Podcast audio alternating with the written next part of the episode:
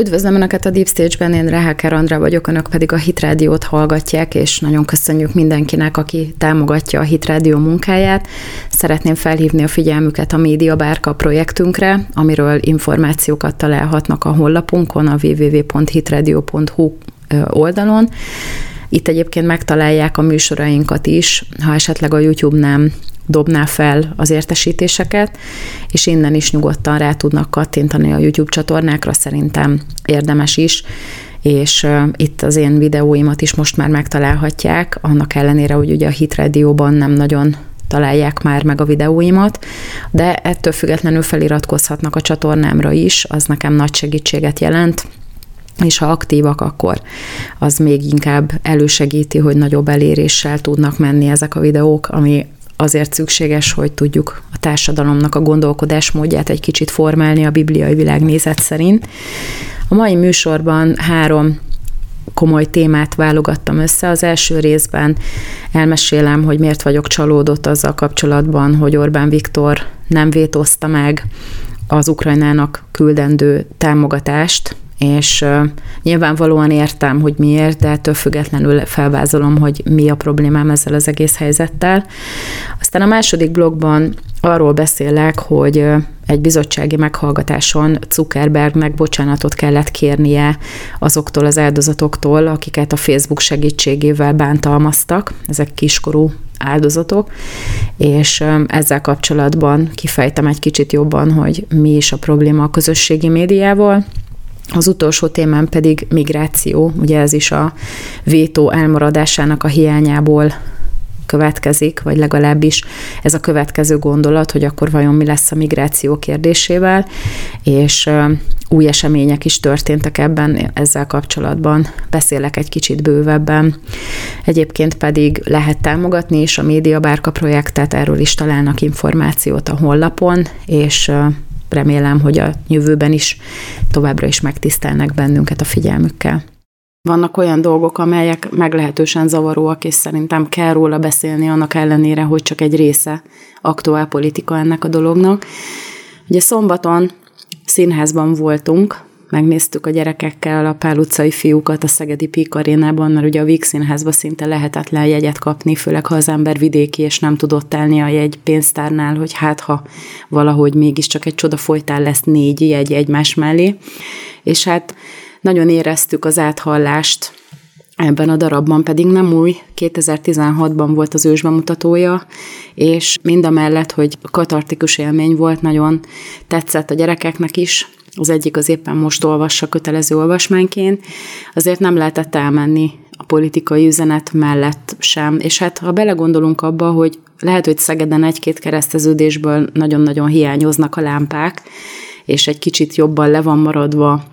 mint mondjuk Budapest, vagy Kecskemét, vagy bármelyik más nagyváros, ahol ipari parkok, meg nagy fejlődés van, de azért nincsenek traktorok az utcán, nem hőbörög senki, el lehetett sétálni szépen, nem voltak olyan bandák az utcán, akikkel kapcsolatban úgy kicsit tartani kellett volna a távolságot. Tehát ez egy élhető hely, ahogy Magyarország egésze is élhető hely. Ezt azért mindenképpen szeretném megjegyezni mind a mellett, hogy azért most nagyon úgy tűnik, hogy mi is beadjuk a derekunkat. Természetesen Ukrajnáról beszélek, ugye ez egy nagyon-nagyon zavaró dolog volt a számomra a múlt hét végén, és nem állom meg, hogy ne beszéljek erről a kérdésről, mert alapvetően szerintem nagy hiba, ami Magyarország vétójának az elmaradása volt. Ez szerintem egyáltalán nem egy jó dolog, de ettől függetlenül el tudom képzelni azt a szituációt, amiben ez a helyzet ez kialakult. És hogyha mellé tesszük, a, ugye a Magyarországon nem elérhető, de Németországban minden probléma nélkül olvasható Today cikkeit, akkor még inkább rossz döntésnek tűnik ez az egész, hogy elengedtük ugye az Európai Unióban, Brüsszelben megszavazták ezt az 54 millió milliárd, bocsánat, ha millió lenne, lehet, hogy még nem is lenne olyan nagy baj, de ugye 54 milliárd eurónyi támogatást Ukrajnának, és hát ugye Magyarország nem vétózott, és ez engem borzasztóan zavar. A Russia today megjelentek olyan cikkek, hogy ugye már az amerikai kongresszusban is, ahol republikánus többség van, egyre több kérdés merül fel azzal kapcsolatban, hogy ugye nagy összegekkel támogatják az ukrán-orosz konfliktusban Ukrajnát, és ugye most volt egy ilyen ügy, hogy öt gyanúsított 1,5 milliárd hrívnyát, ami körülbelül ilyen 40 millió dollárnak megfelelő összeg, megpróbáltak saját célokra eltulajdonítani abból a pénzből, amit az amerikaiak, vagy akárki az Európai Unió átküld Ukrajnába. Ugye ez csak egy a sok közül, nagy valószínűséggel ez nem egy egyedi eset, ugye tudjuk, erről is rendszeresen beszélek, hogy Ukrajna és Oroszország a két legkorruptabb állam lényegében az európai kontinensen. Van ez a Amnesty International lista a korrupciós szintről bizonyos államokban, és ez a két ország tudott abszolút a lista végére kerülni, hát száz fölé, ami ugye nem jó. És hát ki gondolta, hogy ha majd elkezdődik a háború, vagy valami konfliktus kirobban, akkor hirtelen ez az őrületes korrupció, ami bele van ívódva az állami rendszerbe, hogy ez majd meg fog szűnni. És hát nem is szűnt meg, sőt, hogyha valaki hallgat konzervatív, megmondó embereket, amerikaiakat, ehhez nyilván kell nagyon jól tudni angolul, főleg, hogyha az ember tényleg rendszeresen hallgatni akarja őket. Tehát ha az ember hallgat ilyet, akkor hallja azt is, hogy folyamatosan azon ostorozzák a honatjákat, hogy hogy létezik. Nem tud a Pentagon egy csomó pénzzel elszámolni, tehát ilyen óriási lyukak vannak a könyvelésben, és hát Ukrajnának is úgy adják át a pénzt, hogy nincs elszámolás senki se tudja, hogy mire használják fel. És hát a mind a mellett, amikor megjelennek különböző más lokális konfliktus helyzetekben, meg terrortámadásokban amerikai fegyverek, vagy olyan fegyverek, amelyekről mindenki tudja, hogy ezeket a típusokat mondjuk az Európai Unió szállította az ukránoknak, hogy a honvédő háborújukat folytassák, csak hát valami csoda folytán ezek elszublimáltak a fekete piac irányába, akkor nyilvánvaló, hogy ezek jogos kérdések, amiket az ember feltesz. És eddig a pontig alapvetően Magyarország következetesen kitartott amellett a policy mellett, hogy mi nem szeretnénk ezt a konfliktus tovább élezni, nem akarjuk, hogy hosszú távon egy ilyen berendezkedés alakuljon ki, hogy ez a háború ez kell, és ez a háború ez folyjon addig, amíg az utolsó ukrán is el nem pusztul, mert ugye lényegében erről van szó, tehát erről is beszéltünk már sokszor, hogy atomhatalom ellen nem lehet háborút megnyerni. Vagy hát, hogyha atomhatalom ellen valaki megpróbál háborút nyerni, abból atomháború lesz, és azt meg senki sem akarja, mert ott nincs olyan, hogy harmadik fél, vagy, vagy mondjuk semleges oldal, hanem ott mindenkit érinteni fog ez a konfliktus, és akkor tényleg megvalósulhat a Great Resetnek a célkitűzése, hogy marad 400 millió ember így elszorva össze-vissza a Földnek a kerekségén, csak hát ugye nem tudjuk garantálni, hogy pont az a 400 millió marad meg, aki Davosban úgy tűnik, hogy meg van határozva, de mindegy is, tegyük félre a szarkazmust, az a helyzet, hogy ebben a háborúban Ukrajna nem tud nyerni akármennyi pénzt, akármennyi fegyvert, akármennyi bármit küld neki az Európai Unió, vagy a NATO, bár hál' Istennek a NATO, mint olyan, még nem küld semmit, vagy az Amerikai Egyesült Államok, és ugye most elnökválasztás következik. Trump elmondta már, hogy ő teljesen simán 19 óra alatt meg fogja szüntetni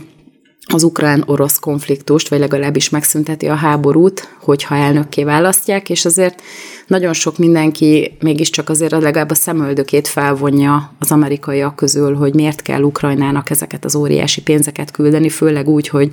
egyre több részlet derül ki. Az amerikai törvényhozásban is egyre többen vonják fel a szemöldöküket legalább erre az egész kérdésre hogy hát hogy létezik, hogy ha eddig korrupt volt, akkor ezek után majd biztosan nem lesz az, meg miért kell Ukrajnának ilyen óriási mennyiségű pénzt küldeni, akkor főleg, hogyha kiderül, hogy Hunter Bidennek milyen pozíciói vannak a, az ukrán gáz konglomerátumnak a felügyelőbizottságában, meg mondjuk milyen amerikai földtulajdonok vannak Ukrajnában, meg ugye Soros, meg Biden ott találkoztak össze, tehát ezek szépen azért gyűlnek, és az amerikai közvélemény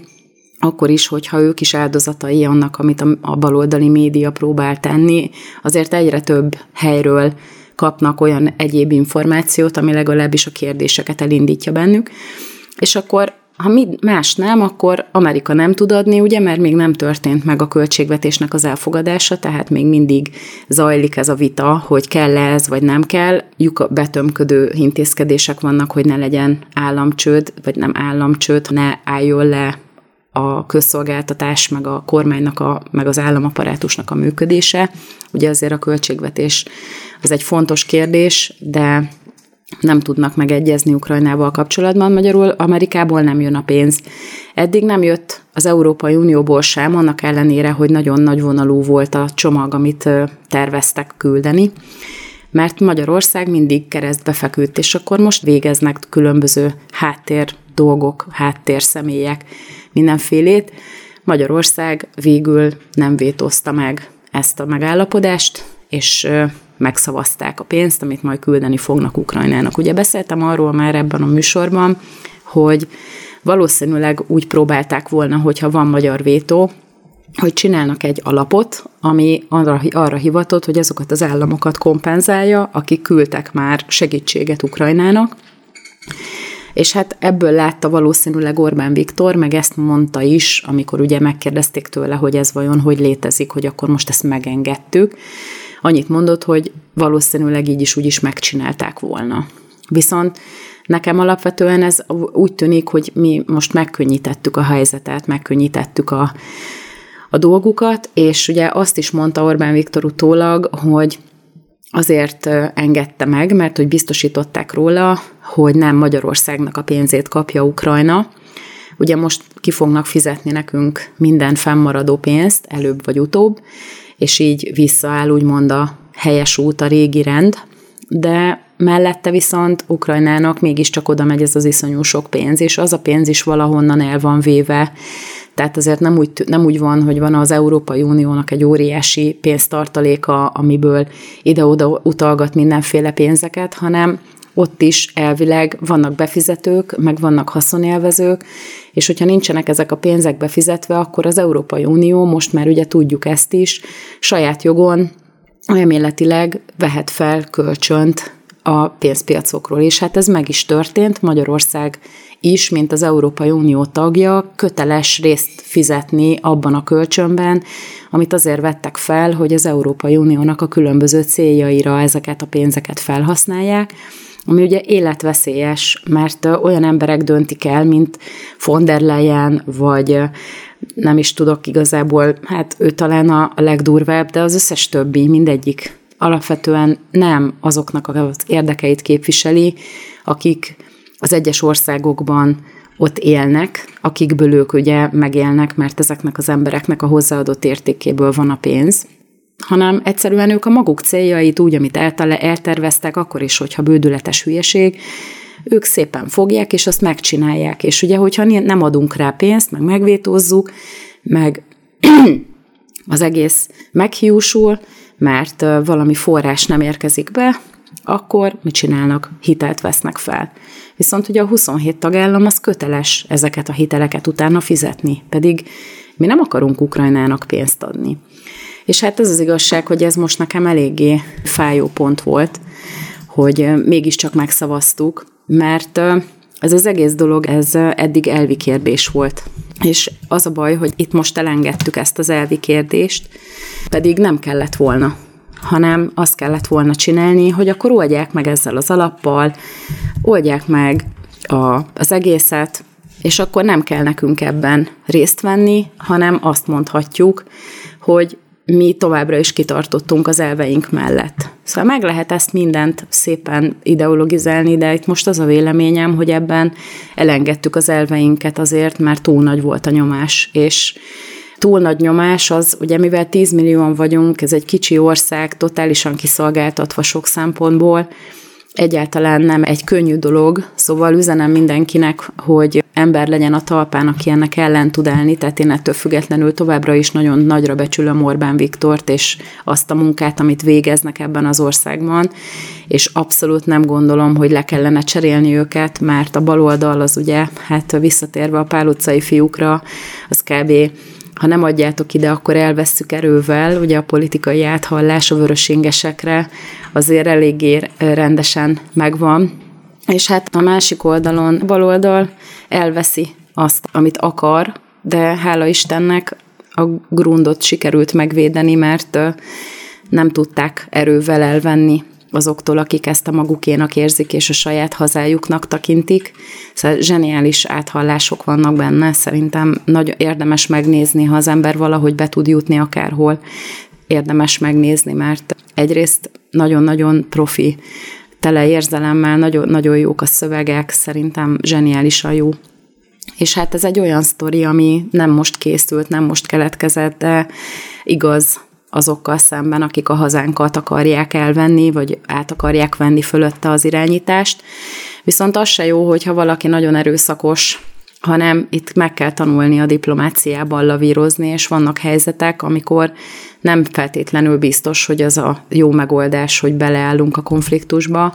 viszont azért én továbbra is azt tudom mondani, hogy ha visszatérünk ehhez a Pál utca is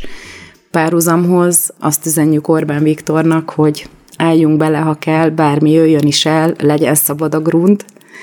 véssük ide ma fel, hogy megmarad ez a hely, vagy egyszer belehalunk. Tehát ez egy ilyen szituáció, itt vagyunk,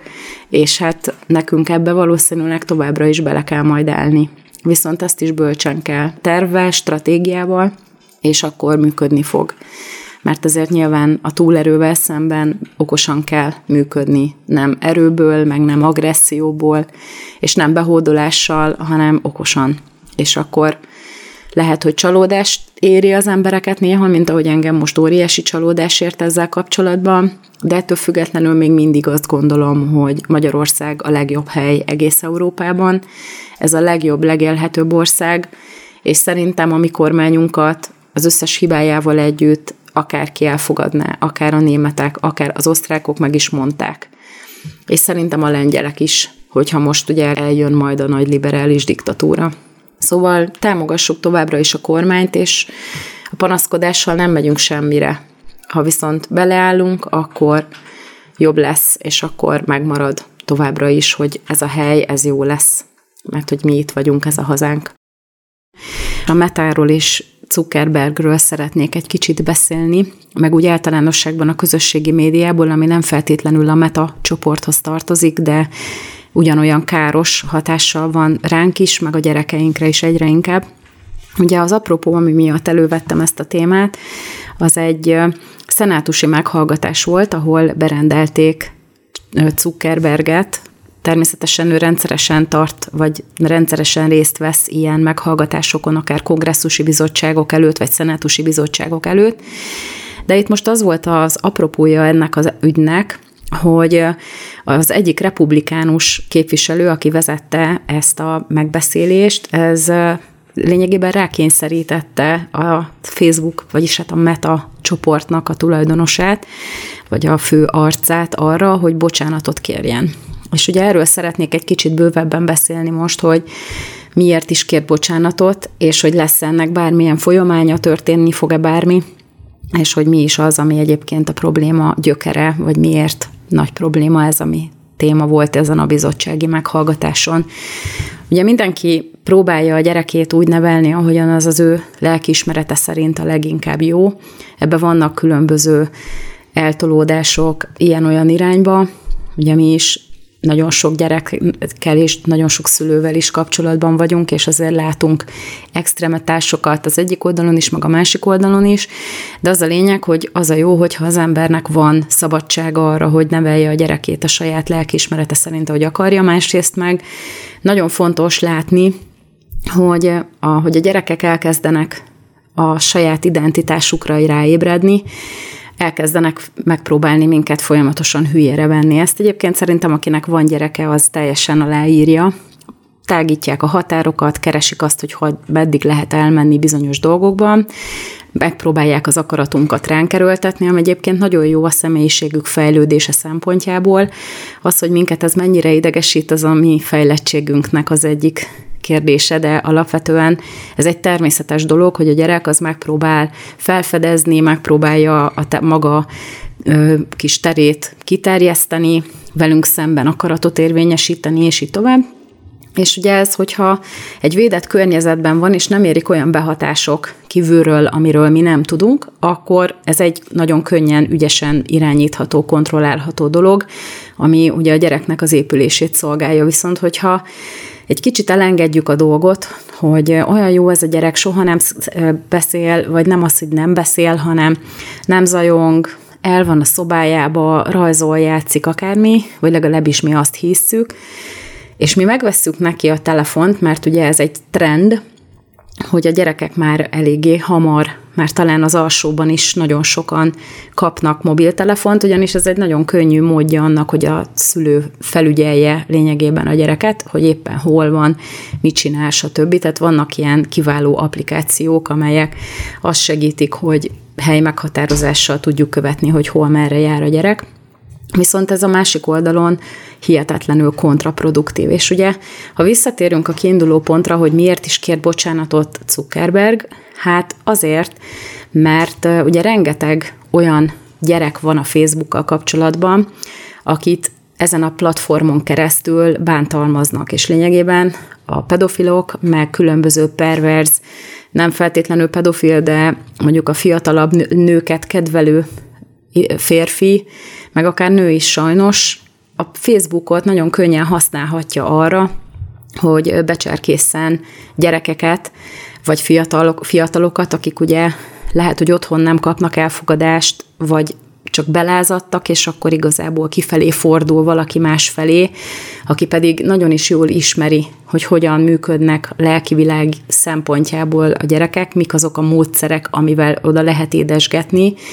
Meg ugye egy olyan családban növekvő gyerek, ahol szeretet van, meg ahol egyébként megkapják, és ez, ehhez nem kell gazdagság, ehhez csak annyi kell, hogy a szülő azt tényleg szeresse, és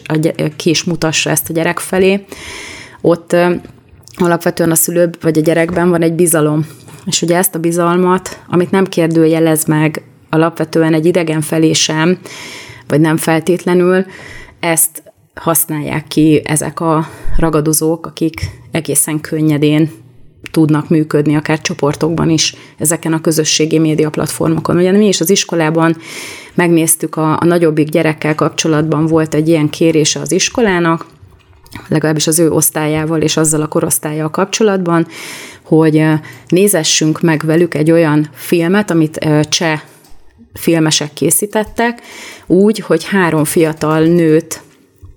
gyereknek maszkíroztak, megcsinálták a díszletetést mindegyiknek a kis szobáját, meg minden, és akkor ezek a lányok, akik egyébként már nagykorúak voltak, ezek ilyen gyerekprofilokkal felregisztráltak a közösségi médiába, és aztán azt mutatta be a film, hogy hány perc alatt, mert lényegében perceken belül mennyi ajánlatot kaptak, és aztán utána, amikor találkozni is már kellett volna ezekkel az emberekkel, meg ugye képeket küldeni, meg minden, hogy mi lett ennek az eredménye. És ugye attól féltek egy páran, hogy ettől a gyerekek maradandó lelki sérüléseket szereznek, de az a helyzet, hogy én még mindig úgy látom, hogy nyilván az ember a saját gyerekét ismeri, hogy mennyire érzékeny, de amennyire telik tőlünk, erre azért fel kell készíteni, mert sajnos hiába mondják, hogy a közösségi média az egyébként egy nagyon jó eszköz, de sokkal inkább káros, mint amennyire jó. Tehát van egy rakás olyan ügy, ahol gyerekeket bántalmaznak, akár úgy, hogy, az hogy ezek a perverzek mindenféle fényképeket küldözgetnek neki, mert és ugye tudjuk, hogy azért vannak dolgok, amik az embernek beleégnek a retinájába, és ugye minél kisebb a gyerek, annál kisebb az esélye rá, hogy e- ez ellen hatékonyan tud védekezni, tehát nem tudja kizárni, hanem ezek ott vannak benne, és ugye töréseket tudnak generálni, Jobb esetben csak ennyi történik, és nem az, hogy elmegy vele akárhova, és aztán nem látjuk viszont csak amikor már a rendőrség keresi, vagy akkor sem. Tehát ugye egészen extrém ügyek is vannak, és ezeket a felületeket, tehát a TikTokot, akár a Facebookot nagyon-nagyon ügyesen használják ezek a ragadozók. És ugye, ha mellé tesszük azt, hogy mennyire korlátozza le mondjuk a konzervatív tartalmakat a Facebook akár megnézzük, hogy letörölték a pesti srácokat, letörölték a heteknek a, a, a az oldalát, úgy, hogy igazából ezekben hosszú éveknek a munkája van benne, hogy, hogy minőségi tartalommal az ember egy közösséget építsen fel, akik aztán érdeklődnek a tartalmak iránt, és akkor ezt egy pillanat alatt le lehet törölni, mert ugye ez ellenkezik a politikai narratívával, de azokat a profilokat, ahonnél gyerekeket bántalmaznak, azokat meg vígan lehet akár többet is fenntartani, mert hogy nem működnek együtt feltétlenül még a nyomozásban sem a személyiségi jogokra hivatkozva, vagy adatvédelemre hivatkozva a Facebooknak a munkatársai. Tehát nem is véletlen, hogy ugye berendelték Zuckerberget erre a meghallgatásra, és hát szembe kell nézni ezzel a problémával, hogy gyönyörűen letiltanak mindenkit, aki politikai szempontból olyat mond, ami mondjuk a szélső baloldalnak a narratíváját nem támasztja alá, vagy mondjuk azzal ellentétes, vagy mondjuk gondolatokat ébreszt azzal kapcsolatban, hogy ez igaz-e, amit a baloldal állít, vagy nem. Tehát elég igazából csak egyszer rosszul lépni, és akkor onnantól kezdve az ember rákerül egy fekete listára, aztán dolgozhat, hogy lekerüljön róla, és közben pedig nem feltétlenül az a baj, hogy a tartalma az nem jó minőségű, hanem egyszerűen be van zárva egy zárványba. És ha gyerekeket próbál magához édesgetni, meg pedofil hálózatok, ugye a terrorista zárt csoportokról már ne is beszéljünk, ezekkel meg nem történik semmi. Az ember gyűlölködő embereket próbál jelenteni, és akkor kapja a választ, hogy nem történt semmi baj a Facebooknak a manuális ellenőrzése, az nem talált ezekben a tartalmakban semmi kivetnivalót. Szóval ez a hihetetlen kettős mérce, ez borzasztóan félelmetes, és hát mellette pedig, hogyha őszinték vagyunk, hihetetlenül addiktív az, hogy az ember megfogja a telefon, és pörgeti a tartalmat a Facebookon, amit egyébként hiába van az embernek, nekem is van akár, nem is tudom, 1200, 1400 ismerősöm, mert ahogy az ember elkezd tevékenykedni a médiában, hirtelen mindenki kíváncsi lesz rá, és akkor elkezdtek bejelölni random emberek, akikről fogalmam sincsen, hogy kicsoda, de ettől függetlenül, ha nem is jelölöm vissza, akkor is bekövetnek, és akkor ezeknek a tartalmait elméletileg nekem látnom kellene, de ugye nem látom, hanem az algoritmus valahogy kiválogatja, hogy mik azok, amelyeket elém dob, és akkor ugye javasol reklámokat, javasol videókat, mindenféle dolgokat, és ezzel megpróbálja manipulálni azt, hogy én milyen tartalmat fogyasszak, de mivel látja, hogy mire kattintok rá, ezért ugye természetesen onnantól azokat dobálja fel, bár a múltkor ezen is nevettünk, hogy folyamatosan mondogattuk a telefon mellett, hogy pandás videó, pandás videó, de nem adott fel pandás videókat, tehát úgy tűnik, hogy ennek nincsen kereskedelmi értéke, hogy az ember pandás videókat néz, bár nagyon viccesek. Szóval még a mikorosztályunk is, akik már felnőttek voltak, amikor bejött a mobiltelefon őrület, vagy legalábbis széles körben elterjedt, tehát nem csak az üzletembereknek voltak a nagy telefonjai, hanem már mindenki kaphatott mobiltelefon. Még mi is azon kapjuk magunkat, hogy nem tudunk egy hétig elvonatkoztatni attól, hogy pörgessük a Facebookon ezeket a videókat, meg a mémeket, meg a recepteket, meg a minden. Mennyivel inkább akkor az a gyerek, aki nem is ismert mást, soha nem is volt más közegben, hanem abban, amikor már ez a digitális világ, ez teljes egészében ott van körülötte. És ez azért nagyon veszélyes, mert nem tud védekezni. Tehát nekünk van tapasztalatunk, meg mi még olvastunk könyveket, azért volt olyan időszak is, amikor csak Bud Spencer filmeket lehetett nézni hétfőn a tévébe, és nem igazán volt ekkora szortiment, mint most, tehát egyszerűen eláraszt bennünket a tartalom. És ugye a YouTube-on is, ez, erről is beszéltem itt már többször, hogy a gyereknek is feldobál olyan dolgokat a YouTube Kids-en,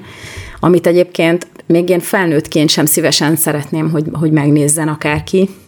de ettől függetlenül elég annyit beírni a YouTube-nak, hogy gyerekeknek készült tartalom, és lehet az kemény pornó is. Ha nem jelenti senki, akkor szépen átmegy azon a szűrőn, amit mi olyan nagyon nagy bizalommal kezelünk, ugye Family Link, meg mindenféle ilyen dolgok, de hát nem működnek. És ugye mellette meg üzleti érdeke a Facebooknak, hogy minél fiatalabb korban kattanjanak rá a gyerekek, mert ugye van a mi generációnk, vagyis mondjuk azt az én anyukámnak a generációja, akik már, hát ez a boomer generáció, akik a 40-es, 50-es években születtek, ők azok, akik a receptposztolók, meg akik a napi gondolatokat meg, megosztják, meg a virágcsokrokat küldözgetik, meg minden, de ugye ez is egy nagy falat, egy nagy szelet. Akkor ugye van a mi generációnk, meg mondjuk így, mit tudom én, XY, mi azért kicsit távolabbról szemléljük ezt, de itt is szinte az ember már mindent kirak, az unokáit, a gyerekeit, a nyaralást, akkor az, hogy főztem egy jó kaját, akkor azt is lefényképezem. Tehát igazából a mi, mi korosztályunk is, meg hát felveszük a kapcsolatot, olyan emberekkel találkoztam össze a Facebookon,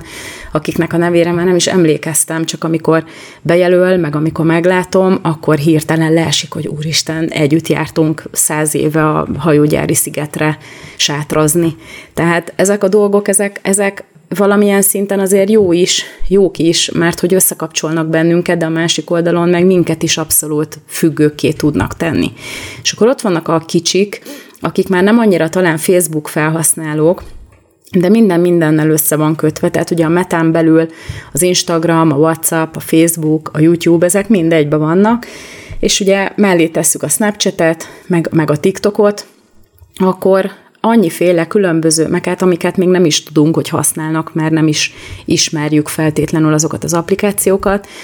Tehát önmagában az egyik is elég lenne arra, hogy teljesen függővé tegye őket, és hogyha nem védi meg őket senki, már pedig ugye látjuk a kettős mércét itt is,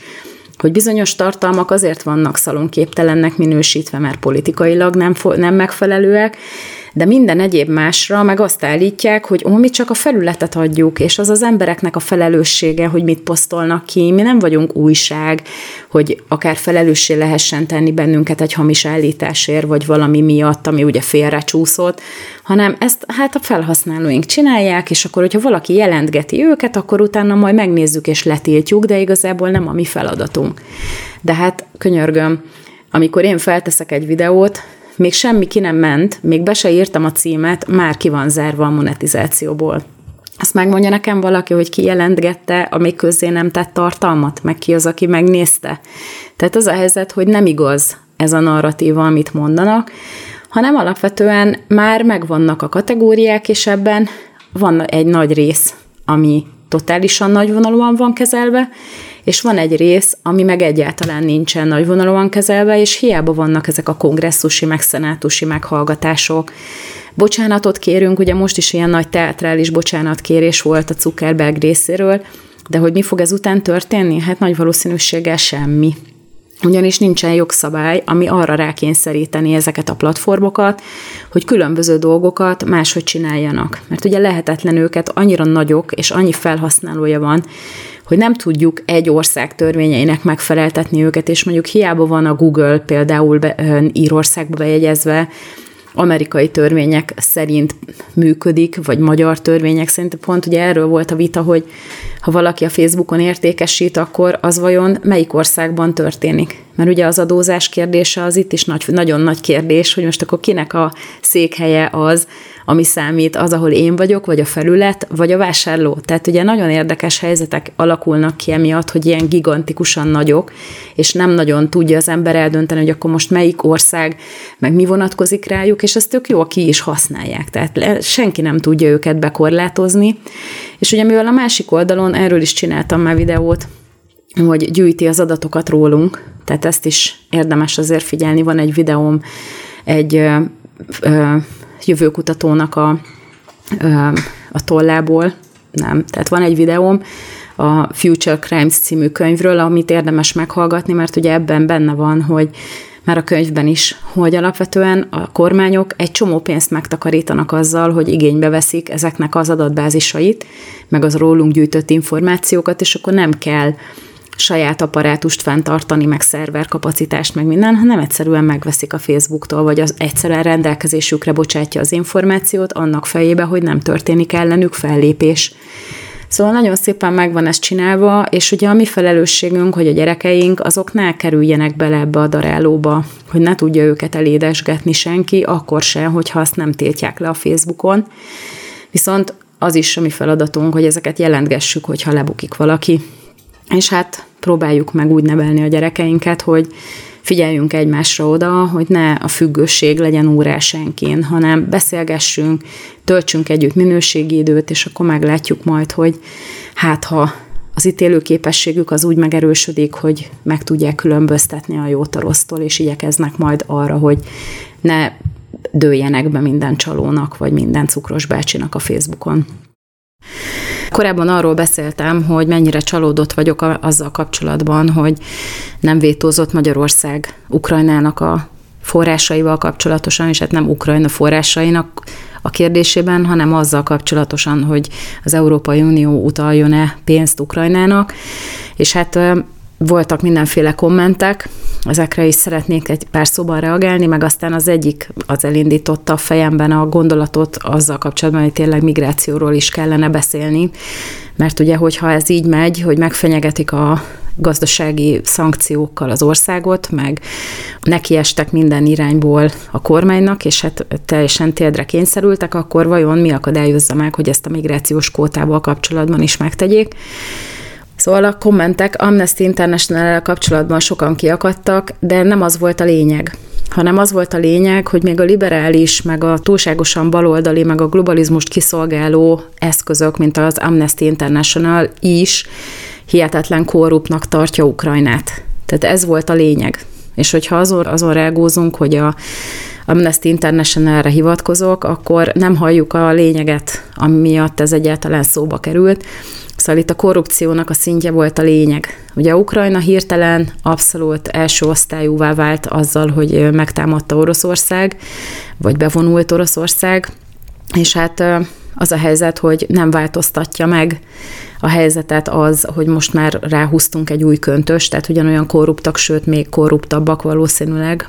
csak hát most már máshogy van az egész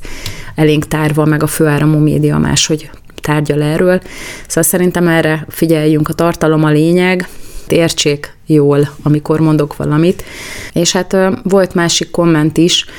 ami egyébként tényleg azért elgondolkoztatott, hogy a migrációval kapcsolatban is mi van, hogyha térdre kényszerítik Magyarországot, és hát egy kicsit szeretnék más irányból megközelítve a migrációról beszélni, mert ez valóban egy nagyon akut kérdés, és nem is pozitív. Ugye benne vagyok több Facebook csoportban, ahol értelmiségi konzervatívok beszélgetnek különböző dolgokról, ott is nagyon sok mindenki különböző pártoknak a fizetési listáján is rajta van, meg lehet tudni, hogy alapvetően milyen irányultságúak, tehát katolikusok, reformátusok, egyéb, és hogy ez is nagyban befolyásolja, hogy bizonyos dolgokról hogyan számolnak be, de azért alapvetően nagyon jó hírforrás, mert nagyon sokat olvasnak, rengeteg külön nyelvterületekért felelős emberek vannak, szóval nagyon jók ezek a csoportok, így gondolatébresztésnek meg főleg, és az egyik Németországban élő újságíró kitette egy levelet, amit január 30-án egy Regensburgi iskolának az igazgatója küldött el a szülőknek. Ez egy katolikus iskola, tehát alapítványi lényegében, de mégiscsak katolikus egyházát a fenntartott iskola, és lényegében arról szól ez a levél, hogy megkérik a szülőket, hogy a lányaikat sokkal jobban vigyázzák, vagy őrizzék, vagy óvják, inkább így fogalmazok, és ugye olyan tanácsokat adnak, hogy a gyerekek nem mászkáljanak egyedül az iskola körül, tehát ne menjenek egyedül haza, olyan utakon menjenek, ami ki van világítva, és a lehet akkor csoportosan, és ugye lesz egy iskolabál, vagyis volt január 31-én, és hogy az lenne a legjobb, hogyha senki sem menne egyedül haza az iskolából, hanem mindenkiért érte jönnének a szülei. És ugye az ember végig gondolta, hogy mi lehet az, hogy ilyen szintű biztonsági óvintézkedéseket követel meg, vagy ajánl ez az iskola. Azt is hozzátette ez az illető, hogy az iskola körül van egy nagy park, és hajléktalan migránsok telepettek meg, és ugye a rendőrség is nagyobb jelenléttel van ott, de ennek ellenére már több nem erőszak történt. És ugye még hogyha középiskoláról is van szó, valószínűleg egyébként ez egy középiskola, de akkor is ez egy hihetetlenül gusztustalan, undorító dolog. Tehát ez van abból, hogyha migránsok költöznek egy iskola közelébe, meg úgy egyébként is, hát tudják, rengeteget beszélek erről, ugye annak idején Udo Ufkotte és különböző társszerzőjének a tollából megjelentek Magyarországon könyvek, és ezekben volt olyan, amit másokkal együtt fordítottam, és volt olyan, amit pedig egyedül, és hát ezek nagyon érdekes olyan elhallgatott tényeket is feltárnak, ami azóta csak rom, romlott, tehát azóta ezek a helyzetek, ami akkor még csak nagyon-nagyon rossz volt, azok most már szörnyűségesen rosszakká váltak, és ennek ellenére a migrációval megpróbálják mégiscsak megtörni a területi, meg a, az etnikai integritását. A németek, Németországnak, szinte egész Európának, az európai országoknak, mert minél kevésbé tud egy nép összefogni, minél kevésbé homogén, annál könnyebb beiktatni, úgymond egy ilyen nagy globális egységbe, és hát ha a nemzeti jelleg az megszűnik, mert van 80 különböző kisebbség, ami egyébként nem is feltétlenül kisebbség, már olyan létszámmal vesz részt, akkor azoknak mindnek tekintettel kellene lenni az összes igényére,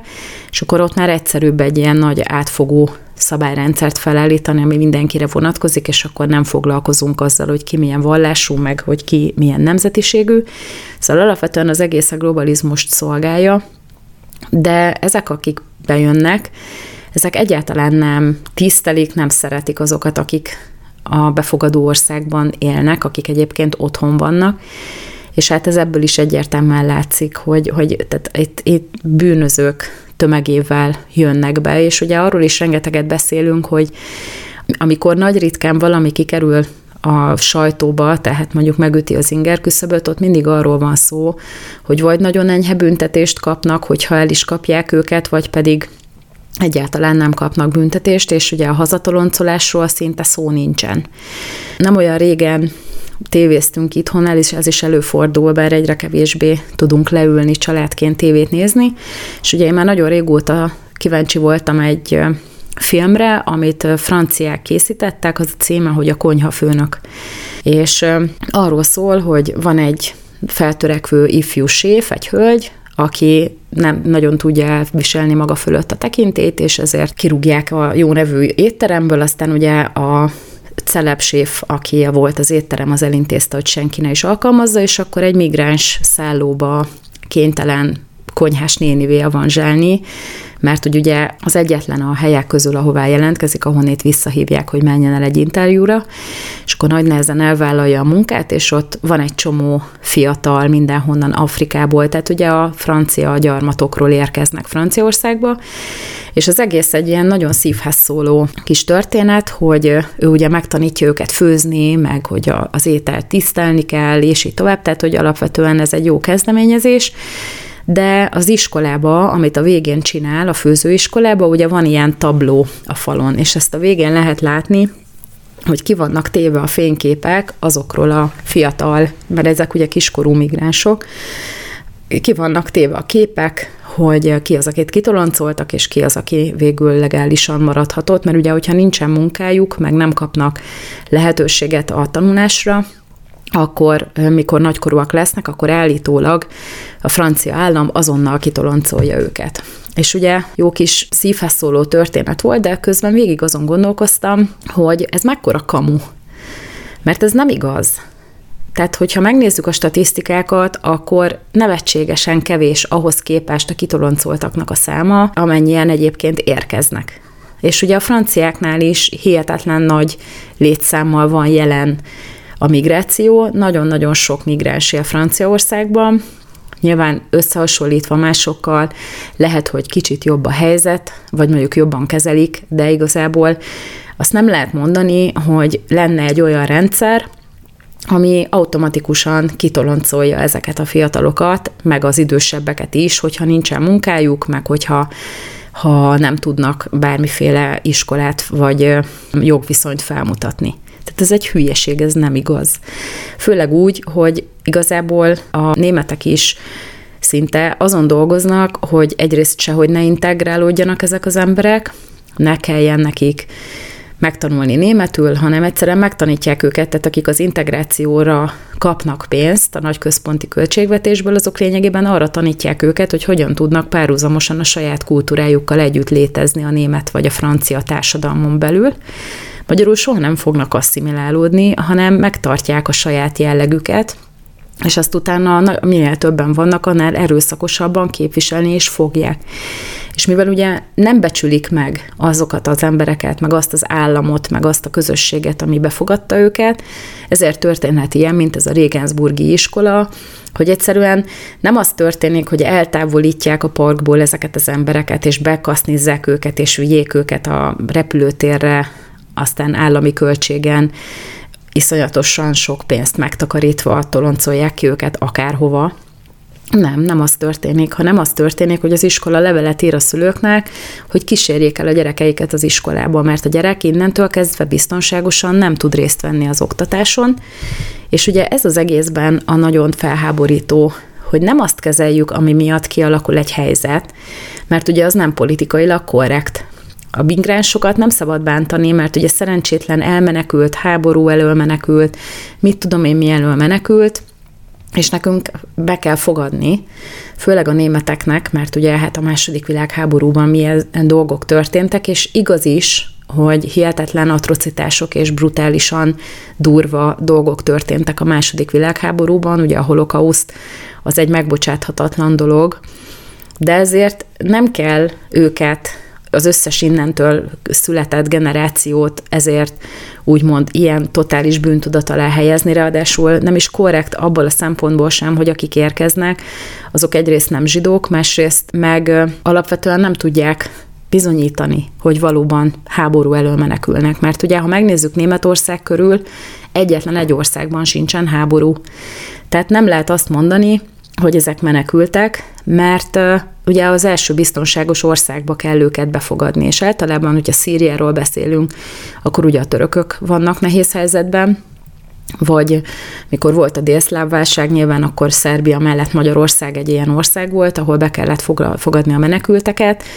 de azért nem mondja már nekem valaki, hogy Németországban, amikor Szíriából valaki oda megy, akkor az menekült, és a németeknek kötelező befogadni.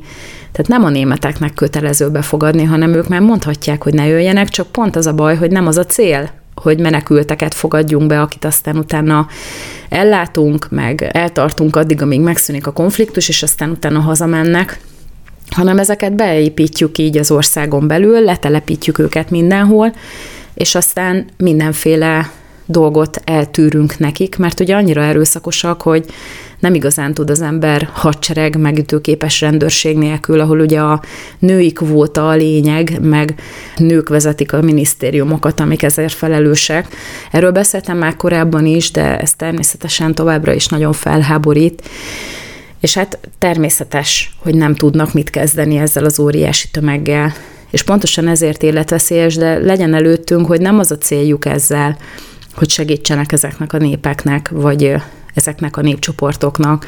hanem az a céljuk, hogy a mi egységünket megtörjék ezzel, és egy olyan konfliktust, egy olyan problémát generáljanak, ami aztán az egész Európai Unióban olyan mértéket fog ölteni, amit már nem lehet lokálisan, helyi, kormányzati kezelési módszerekkel megoldani, hanem ezeket már onnantól kezdve központilag kell, kell majd rá egy központi politika, és hát hiába nem jogszerű, meg hiába hihetetlenül igazságtalan, ettől függetlenül, amit az egyik csinál, annak a következményeit sajnos nagyon valószínű, hogy mindenki más is fogja viselni. És pontosan ezért kell támogatni azokat a politikai erőket, akik a migrációt teljes egészében ellenzik. Szóval az a helyzet, hogy támogatni kell, amíg ellenáll ennek az egész dolognak, mert hogyha a baloldal kerül hatalomra, ott három másodperc alatt megnyitják a határokat onnantól kezdve, hogyha Amerika barát kormány kerül hatalomra Magyarországon, abszolút most ebben a jó értelemben, mert ugye nyilván a Fidesz is szövetségesének tartja Amerikát, de ezért nem engedelmeskedünk vakon mindenben. Tehát onnantól kezdve elveszett a béke és a biztonság Magyarországon.